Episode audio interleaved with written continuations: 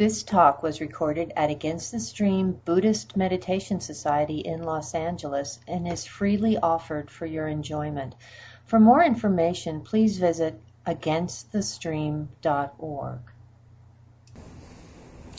Uh, so we have two tales of woe today, uh, and adding Buddhist perspective uh, to them. And uh, uh, the first tale of woe will probably be uh, familiar to a lot of you.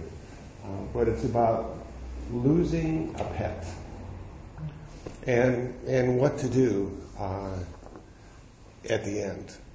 So Mitch, the dog I uh, took care of, finally passed away. But he passed away because we took him to the vet. And so as a Buddhist, that's can be a difficult uh, decision to make, you know. Do you kill your dog or do you let the dog die? Um, so Mitch had a long life. He, he uh, I guess it was a good life as far as the dog is concerned. One day he showed up at our center, and uh, and he never left. And he was young, and we had a, uh, an elder dog named Vance, and he was the alpha dog.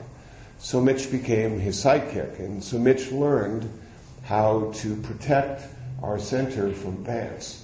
And so anybody who was in the alley, Vance would go barking, and then Mitch would go barking, and, uh, and it worked out really well. So we had a lot of barking dogs, um, you know, protecting us from the people in the alley. And um, and he had his own little place outside, and he would lay down, and, and Mitch had his place, and Vance had his place, and they were never really together because of the alpha male. The, the leader always had to stay apart from who he was leading uh, so he could continue to be the leader. And, and then one day Vance got really old, and then Vance died. And then so Mitch took over. And so Mitch was the alpha male. And then we had another dog named Sukarma who showed up. And uh, Sukarma became sort of Mitch's sidekick. And, and so they would both bark at people in the alley. And, and every morning they would sort of wait for the cars to pull out. You have a fence, and as soon as the fence opened up, they would run out and they'd go around the neighborhood and they'd come back about 20 minutes later. And I don't know what they did out there. Um, maybe they were just checking it out. So then Sukarma bit somebody, and we had we Sukarma was then adopted by a, a couple that lives in in Sunland, and uh, about a year ago, Sukarma died. Don't know if it was from illness or old age or what the problem was. But geez, all these animals dying all the time, you know?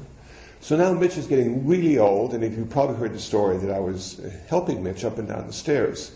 So it was five, six, seven times a day. So I, I would hold Mitch 10, 14 times a day. Rather large dog, and uh, it was nice to hold him. And, uh, and he had never been held in all his years at the center.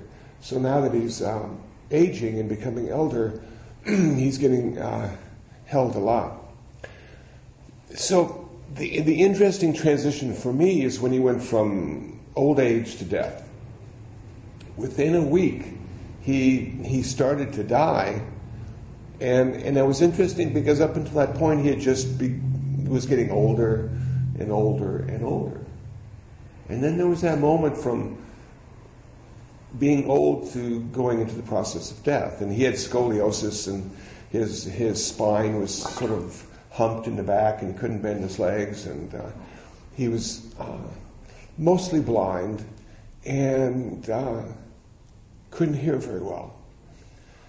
So the last three days of his life, he couldn't eat, and um, so you you come to the point where you say, okay as a Buddhist, what do you do?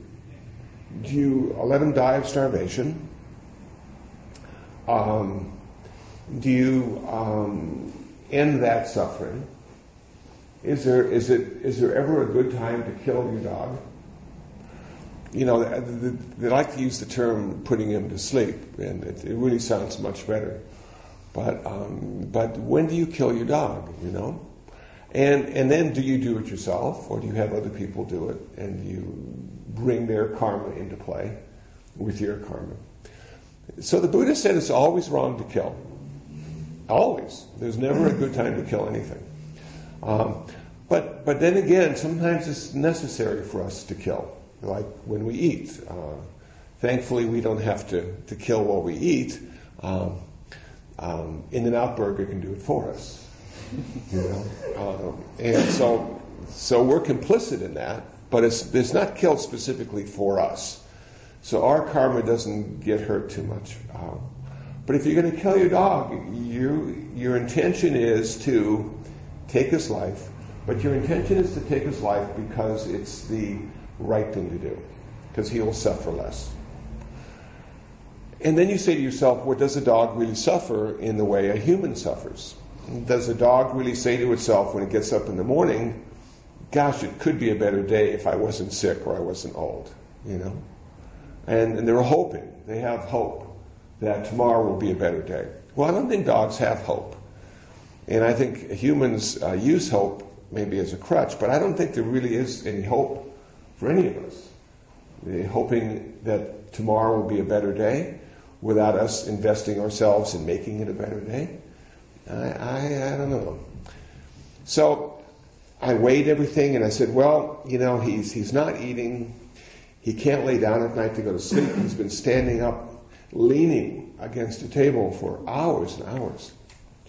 So we decided to do that. Now, I couldn't do it myself. I couldn't uh, go myself, but uh, the abbess of the center and, uh, and our residential manager were able to do that. And, and in a way, I was sort of sad that I couldn't be there. But in another way, uh, uh, Mitch wanted, may have wanted to live more if I had been there. So now you come to this place of um, 10 years of taking care of a pet. And how do you get rid of that? What do you do? So that was my challenge. And I decided that the, probably the best thing to do would be to kill the person that owned the pet, which was me. And, and I thought to myself, okay, so now not only did I have to kill the dog, now I've got to kill myself. Sort of euphemistically, if you will. And, and, and how do you go about killing yourself? How do you go about killing the person that owned that dog for 10 years? And, and what I found was grief. Grief is the process that allows you to die with the dog. And then in its place is this person who didn't have the dog. In his place is the person who um, has recollections of a dog that was once there, but not the same person. And so, how long does it take you to kill yourself? Well, sometimes three or four days, sometimes even longer, sometimes a week, sometimes a month. And I imagine when we lose our parents or lose our friends and, and, and lose our relatives, and it might even take longer to, to kill the person in grief so that this other person can continue. Now, to put it into a, a little uh, better or easier and more digestible model, uh, I just bought a, a couple months ago, I bought a tenor guitar. Really cool tenor guitar. Tenor guitars only has four strings. So I've never played a four string guitar before, and it's a whole different way to play it. So now I had to kill the person who didn't play the guitar. And in his place, I had to put somebody who did play the guitar. So, how was I going to kill the person who didn't play the guitar? I killed him with practice. so every day I would practice, and the person who didn't know slowly died and went away. And now there's a person who almost knows how to play the guitar. And with enough oh. practice, he'll be dead too, and then there'll be a person who knows how to play. And, and I had never really thought about dying in that way, but I'd always found learning stuff was very difficult. It wasn't easy for me in school. That, that the idea of, of learning things meant that I had to die into what I was trying to understand and learn. And, and the process was never fun. I was always amazed at people who enjoyed learning. For me, it was painful, and it took a long time. And um, so I would encourage all of you to practice dying uh, as often as you can. And if you meditate, that is a wonderful way to die into the present moment experience of our life. That all the people that used to live yesterday are sort of gone, and those people who are living today have taken their place, and there'll be a whole new batch tomorrow. And we just keep getting reborn moment after moment, day after day, year after year. And we keep evolving, if you will, into something that never stops. The Buddha said we're in a constant state of becoming something. But that's something we never attain. We never become anything. We just keep dying and getting reborn day after day, month after month. And maybe it takes something like losing a pet or trying to learn how to play a guitar to see the process, to, to actually get into the process of what it means to learn something new, what it means to be a new person, what it means to get rid of some of your prejudice and, uh, and uh, limited perspective. I have two friends now that uh, are in their, one is late 50s, one is early 60s, and for some reason they've become politically active. I don't know if that's such a good thing after 60 to be politically active. Uh, I think we should die peacefully. You know, and politics will never let us die peacefully and they're sending out emails and they're ranting and raving against this and against that. And, and, I'm going, you know, I wish I could just talk to them and say, hey, listen, let the 20 year olds get politically involved. You're old now and you want to die in a peaceful way. And, and it's good to have nice thoughts in your head and do something that you like to do and maybe benefit others. Uh, but I haven't said that. And so they continue to do their political stuff, and I continue to do my spiritual stuff, which seems to give me a, a bit more peace. I was really lucky this week to give four presentations in three days. And two weeks ago, I had this terrible cold. I couldn't do anything. And, uh, and why is it when you're sick and want to be alone, people call you and say, let's go out to lunch? You know, people we haven't seen in five years. We want to take you for food. No, thank you. Call me next week. I'll and, and so I, I, the first talk I gave was to uh, gang intervention leaders. And this was sponsored by UCLA and a Christian group. And these are men and women who are getting certified to be gang intervention leaders. And I guess they're being supported by the county or the city or the state. I'm not quite sure. But they have to do uh, presentations and they have to listen to presentations. So I was talking about spirituality. And I got a really interesting question from them. The question was this guy comes up and says, Why do you keep calling him the Buddha? You've said the Buddha three times. Isn't he just Buddha? And, and nobody's ever asked me that question before. I, I, I was sort of stuck for a moment, and I said, Well, there were 27 Buddhas before the Buddha, so I was just making sure you knew what Buddha I was talking about. and it worked out fine. and, and then I gave a talk to some chaplains at the UCLA Medical Center in Santa Monica. And, uh, and it's always fun to speak to chaplains because most of them took, you know, comparative religions for about two weeks and, and then they really know a lot about their own religion, uh, but others, and, and so uh, there was a uh, rabbi, uh, uh, or soon to be rabbi, who's doing his chaplaincy work. And, and he just listened so intently to what I had to say, and he, and he just didn't seem to feel comfortable with what I had to say. And so I, I thanked everybody for listening after my hour long presentation, and, and I went into the hallway to get the uh, elevator, and he followed me. And he said, I got to ask you a question. And I said, okay. He says, Is there any joy in Buddhism? Is there any joy? You know, and I thought to myself, and I said, well, not much. and, and he seemed a little concerned about that. And, and I thought to myself, well, the beginning of Buddhism, this guy was a prince. He left everything he had to go to the forests and jungles of India. Was he seeking joy and happiness?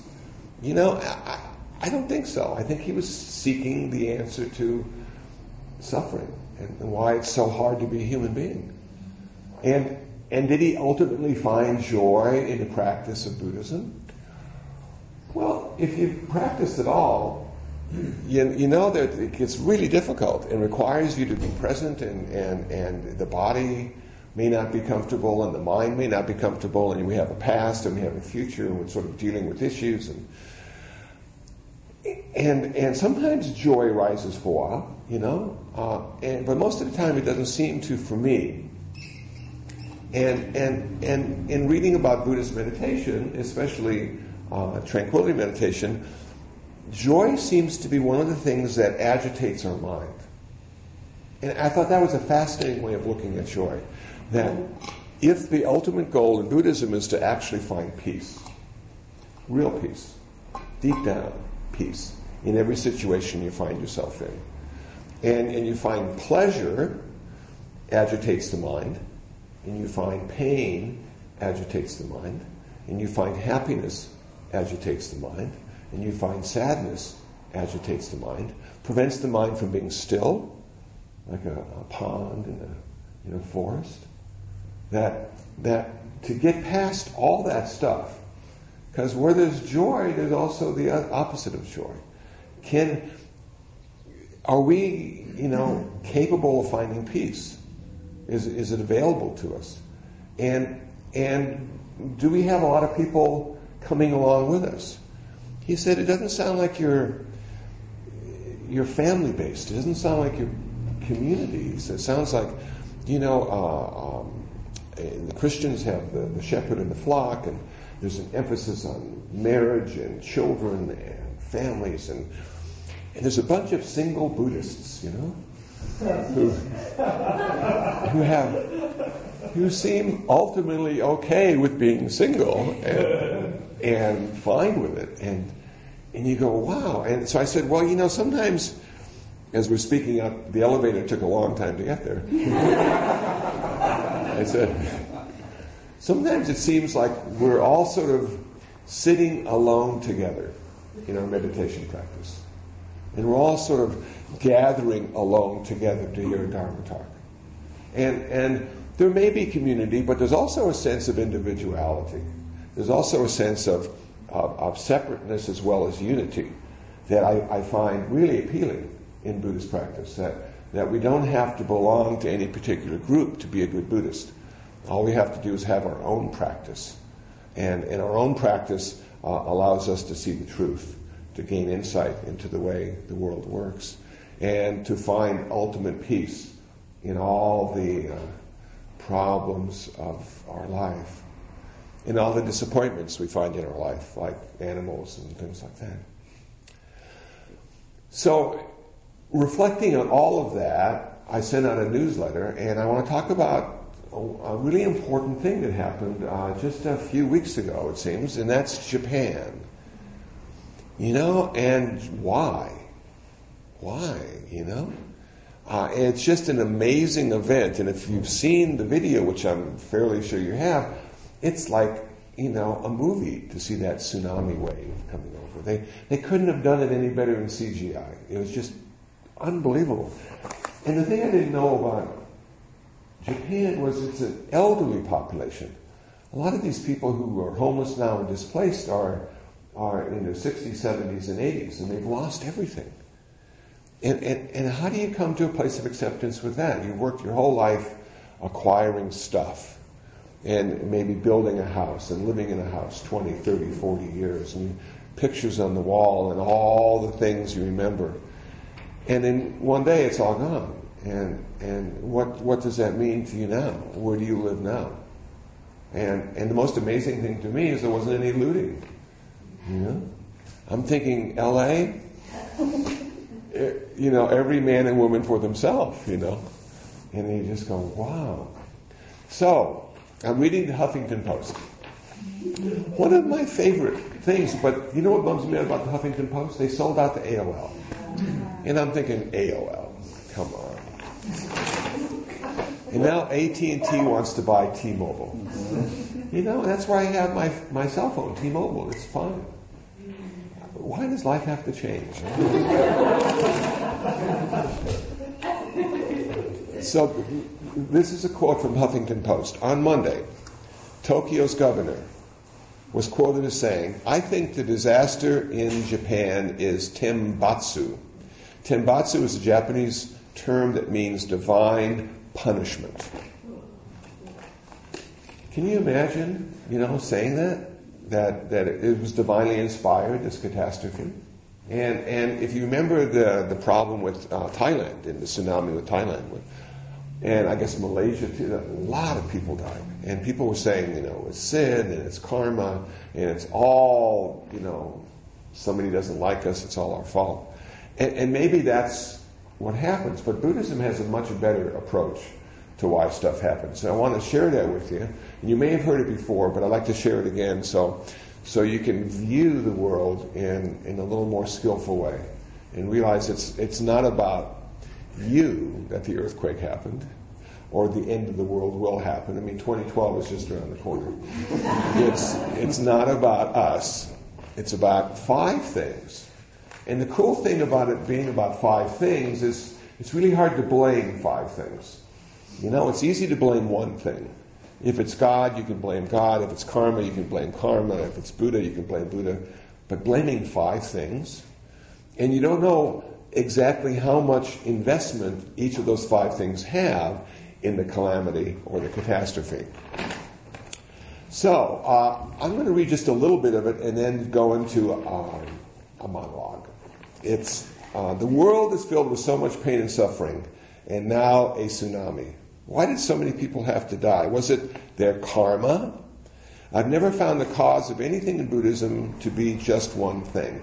Now, this is something I wrote uh, a while ago. I'm not a very good writer, uh, so bear with me. Saying the reason for a complex chain of events is the result of one action, whether it's God, sin, or karma, doesn't seem like a viable option for a Buddhist. Buddhist cosmology is non theistic and lacks a first cause. I admit some Buddhists feel karma can replace God as the first cause because Buddhism has a moral code and lacks a divine lawgiver. But is it fair to say that a tsunami is the moral consequence of unskillful intention, speech, and action? The Buddha was clear on this. We lack a realistic worldview because of lust, greed, hatred, and delusion. Science can add some clarity in meaning, but the Buddha warned us about this world of ours, samsara, as ultimately being unsatisfactory. It's the place where birth and death and change occur. We experience pain because we have a body and mind, and suffer because of desire and impermanence. Sickness, injury, aging, and death are simply the signs of flux and change in an insufferable world. Early Buddhism gives us something called the five niyamas, or the five aspects of cosmic order. These niyamas can dip, deepen our understanding and give meaning to why things happen. Niyama is a Pali term, the canonical language of early Buddhism, for cosmic order. The niyamas show how certain conditions, laws of nature, work at different levels of cause and effect. The first niyama is the law of physical matter. It is the physical, inorganic order of existence. Seasonal changes, earthquakes, floods, gravity, and heat are some of the many example, examples. It roughly embraces the laws of physics and chemistry. So we have this first niyama of like one of the platelets moving, I guess eight feet, six feet. Japan isn't where it used to be. And in that movement, this giant wave, because so much water was displaced, it was created. And then it sort of hit Japan. And I'm thinking, well, it doesn't sound like bad karma. It just sounds like they're sort of living in the wrong place. Um, and we're sort of living in the wrong place when the next earthquake happens. But I'm sure most of us have a sense of well being about it, and it won't happen on our watch. You know, the big one, you know. And I didn't wake up today feeling that today was the day the earthquake was going to happen. You know, fairly certain most of you didn't wake up today feeling that today was the big one. Or that even this was your last day on earth. You know, I've never had that feeling. It would be interesting to wake up one day and go, I'm going to die today. What am I going to do? Call mom, not pay my, you know, charge cards. You know. what would I want to do, you know? The second niyama is the law of living matter, the physical, organic order, like cells and genes, whose laws are similar to the science of biology. So the first niyama is like the platelets moving and as water was displaced. And then we have this sort of genes and chromosomes. And that may have something to do because all those genes and chromosomes were living in Japan. And maybe they were living in Japan because their ancestors lived in Japan. And so generation after generation were born in Japan, and they were there because of previous generations, and some were there because they were students, and some were there because they traveled there. But genes and chromosomes may have something to do with why people were in Japan at the exact moment of that tsunami. The third niyama is karma. Karma is the activity of transforming energy through intention, speech, and action. The result of this energy transformation is only considered wholesome or skillful if less suffering or no suffering is produced. Karma is the cause, and vipaka, canonical language of Pali, is the result. It is the principle of conditionality operative, uh, operative on the moral plane. This sequence of cause and consequence replaces the divine lawgiver. In Buddhism, there is no moral law. There, pardon me, there is a moral law, but no lawgiver and no one to administer it. This niyama pertains to the world of ethical responsibility. So, can we say that karma was involved in the tsunami? This is really an interesting one. You know, uh, maybe.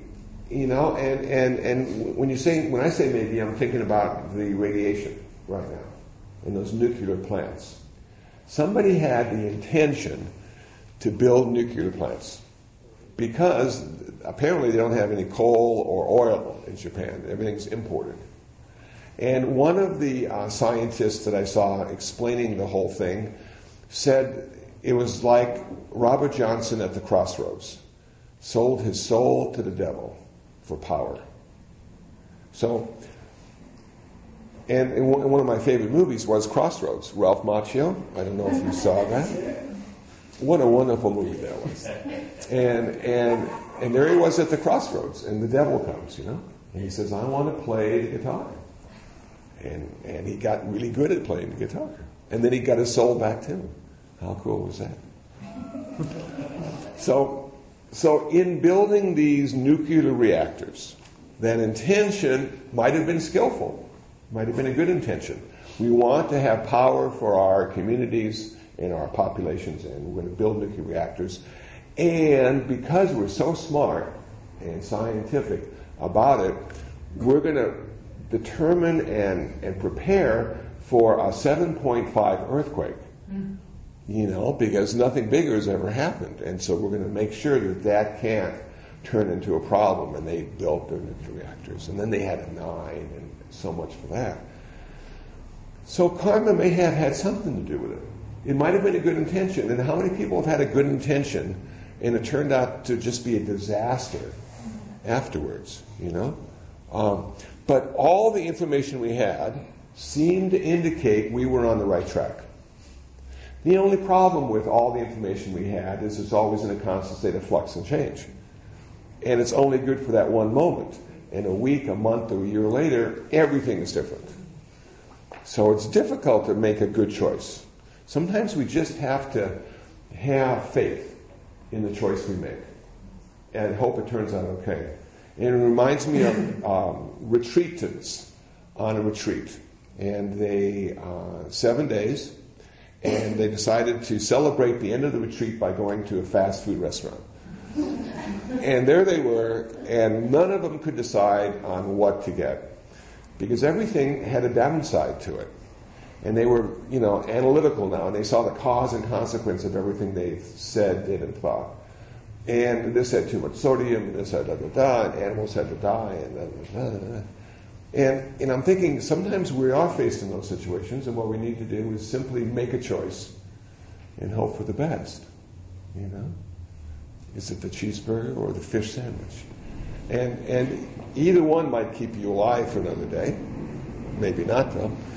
Uh, and so here we are faced with all these choices, having good intentions. We're going to be save the world. Our political view is the right one. We're going to initiate um, a, a bill here or a change here because the world will benefit from our insight into how cause and consequence works. And it turns out to be pretty much the same stuff over and over again. So, what do we need to do? I suppose we need to practice and practice and practice to have these decisions come from our practice and maybe not from our intellect. In Zen, they have something called the heart mind. And it's a little bit of intuition and it's a little bit of intellect that combine.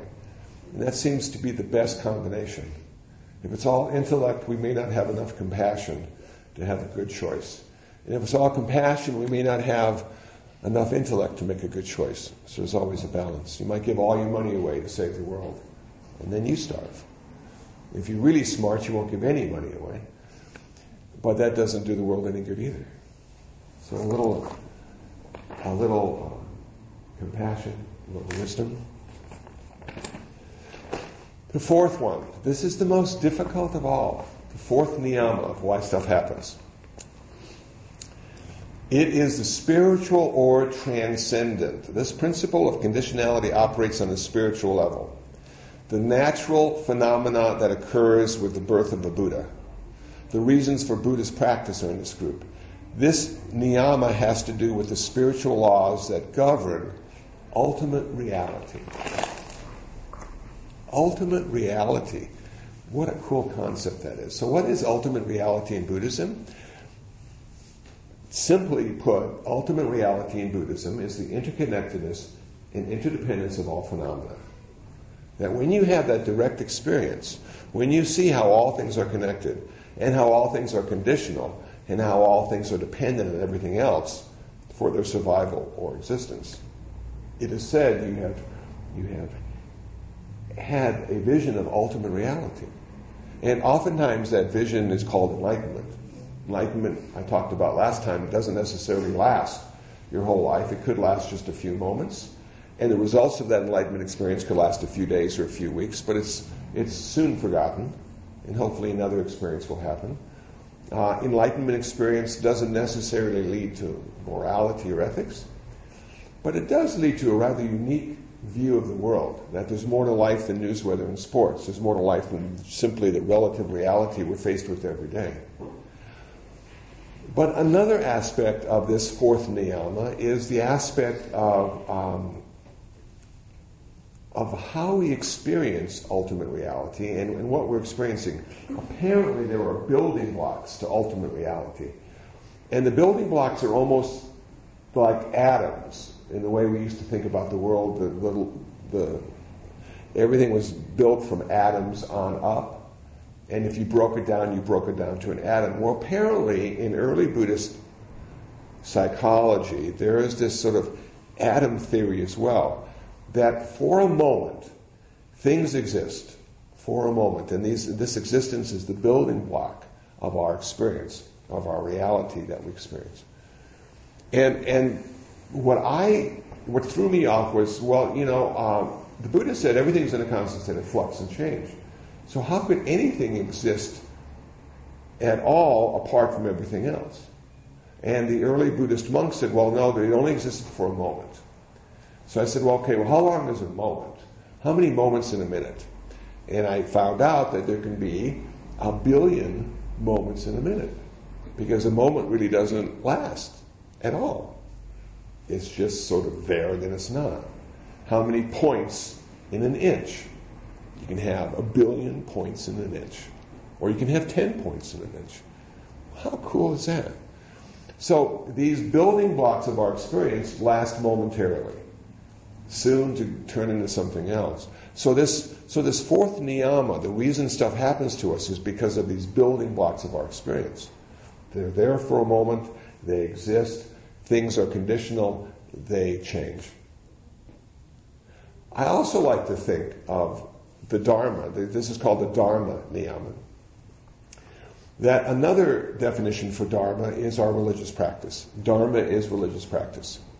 And I like to think stuff happens to us, whether good or bad, skillful or unskillful, because of our religious practice.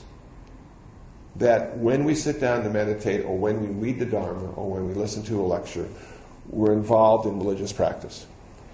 And because of that, our life is better. I like to think that religious practice allows us to have a better life. And so maybe if we are unskillful in our religious practice or don't have one, our life isn't as good as it could be. Maybe. Now, um, a friend of mine is 70 years old and he is an atheist. He likes Buddhism, and Buddhism allows you to be an atheist, which is fine. And, uh, but he doesn't have an afterlife concept. And it doesn't bother him which just fascinates me. Because I like to have some place to go myself. you know, and I don't know if what the Buddha said is correct or not, uh, but it, it, it seems to bring me a sense of peace to have some place to go when I transition from this life into the next one. It seems to give me something to do in that transition as well if I want to go someplace. And, and um, so I was just really surprised when he was so out front with this idea of not having any place to go. And he seems so at ease with it that it, you know, he feels it's just a bunch of fairy tales and it really doesn't matter. He comes from a scientific background, he's an engineer, and he sort of knows how it works. And, and I thought to myself, isn't that a shame that the, the intellect and the mind allow us to know how it all works? and, and that intuition aspect of us allows us to be in the magic of how it all works? and we're never quite sure how it works. And when you get to that place where you don't know how it works and yet it still works, that's a joyful place if we have joy. That's a joyful place. You know, I like the idea of being surprised when stuff works and being surprised when stuff doesn't work. And, and, and so I think there's a lot that we don't know, and I think that perhaps comes with insight the insight of not knowing. And the wisest people I've talked to don't know anything, or at least admit to knowing anything. And some of the uh, least wise know a lot. So I'm thinking, okay, I'm right in between now. I know some stuff and I don't know a lot of stuff. And I'm happy with not knowing. And maybe I don't need to know. But I think there is an afterlife. And, and I think the afterlife is important to me. And I think Mitch had an afterlife too. And I think Mitch right now is being reborn as a human because of all his contact with the Buddha and the Dharma and the Sangha. And, and maybe one day he'll be knocking at our door looking for a room, and we'll invite him in. He will come back. What do you think, Michelle? Yeah. The fifth niyama is mind. This niyama implies mental activities such as consciousness, perception, conception, etc. Mental phenomena arises because of conditions. The mind is not an independent agent. This is the science of psychology. So if we look at the tsunami, we look at the earthquake, we look at these five niyamas, we can see how some of them, I think, uh, were conditions necessary for it to happen. I, I, think the mind had something to do with it. Again, I think uh, I think genes and chromosomes had something to do with it. The geology of uh, Japan certainly has something to do with it. The karma may be skillful, unskillful, maybe. Uh, intentions are good, intentions are bad, but I think that was probably the least of the of the niyamas. And and then this this dharma niyama, um, fascinating for me as it is. It's sort of like Buddhist psychology or Buddhist philosophy, and, and that may have had something to do with it too. So who do you blame? Which one of those five do you blame? Uh, do you blame three of the five? Do you blame two of the five? Did it just happen? You know? And, and it would be hard to predict, hard to prevent, hard to avoid. And, and, and what does our practice give us? Well, I think our practice gives us the ability to respond to the tsunami, the ability to respond to the earthquake with clarity and compassion. clarity, and kindness. And, and in doing that, I think the Dharma manifests in the world in a very special way. So maybe we can't prevent those things, um, um, but we can respond to them in a way that reduces suffering. And, and, and right now, there are so many people in the world who are suffering. It's unbelievable. We have so much work to do. And, and most of us don't have time. Most of us don't have enough money. Most of us don't have what's required to go to Libya, to go to Japan, to go to all the places that, that need kindness and clarity. And um, so maybe if in our own life we are creating less hatred, less anger, less greed, we have less delusion, we have less lust, maybe that is our way of making this world a little better place to live in. And if the opportunity does arise for us to be of service in any way, maybe we'll take that opportunity. And not do it because it's the right thing to do, but do it because people will suffer less if the Buddhists and the Dharma get involved. Not because it's the right thing, but perhaps because it's the skillful thing to do.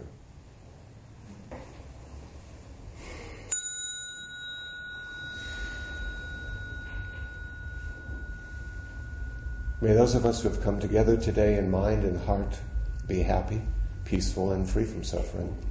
May no harm come to us. May no difficulties come to us. May no problems come to us. May we always find fulfillment.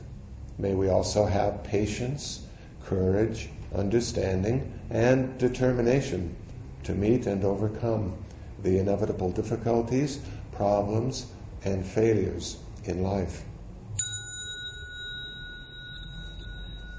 May our parents, our partners, our pets, our brothers and sisters, our friends and family, all the people we don't know and all the people we don't like, may they too be happy, peaceful, and free from suffering. May no harm come to them. May no difficulties come to them. May no problems come to them. May they always find fulfillment. May they also have patience, courage, understanding, and determination to meet and overcome the inevitable difficulties, problems, and failures in life.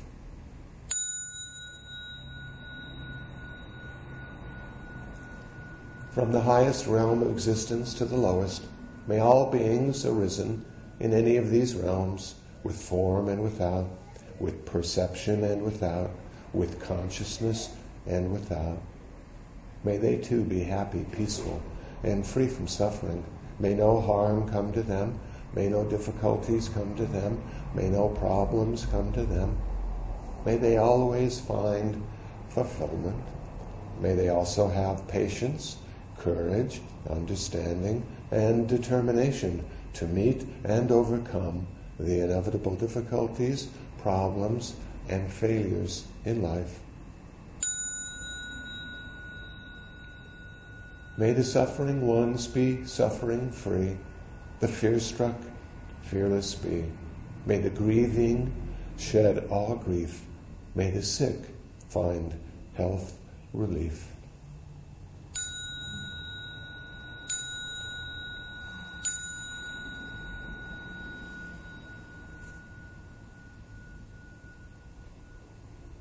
You have just listened to a podcast from Against the Stream Buddhist Meditation Society. If you'd like to make a contribution to help support these teachings, please visit againstthestream.org.